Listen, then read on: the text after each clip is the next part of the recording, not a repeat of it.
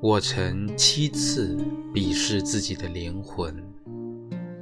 第一次，当他本可进取时，却故作谦卑；第二次，当他在空虚时，用爱欲来填充；第三次，在困难和容易之间，他选择了容易。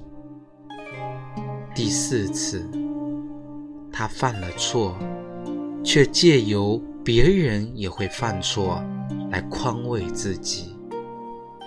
第五次，他自由软弱，却把他认为是生命的坚韧。第六次，当他鄙夷一张丑恶的嘴脸时，却不知那正是自己。面具中的一副。第七次，他侧身于生活的泥污，虽不甘心，却又畏首畏尾。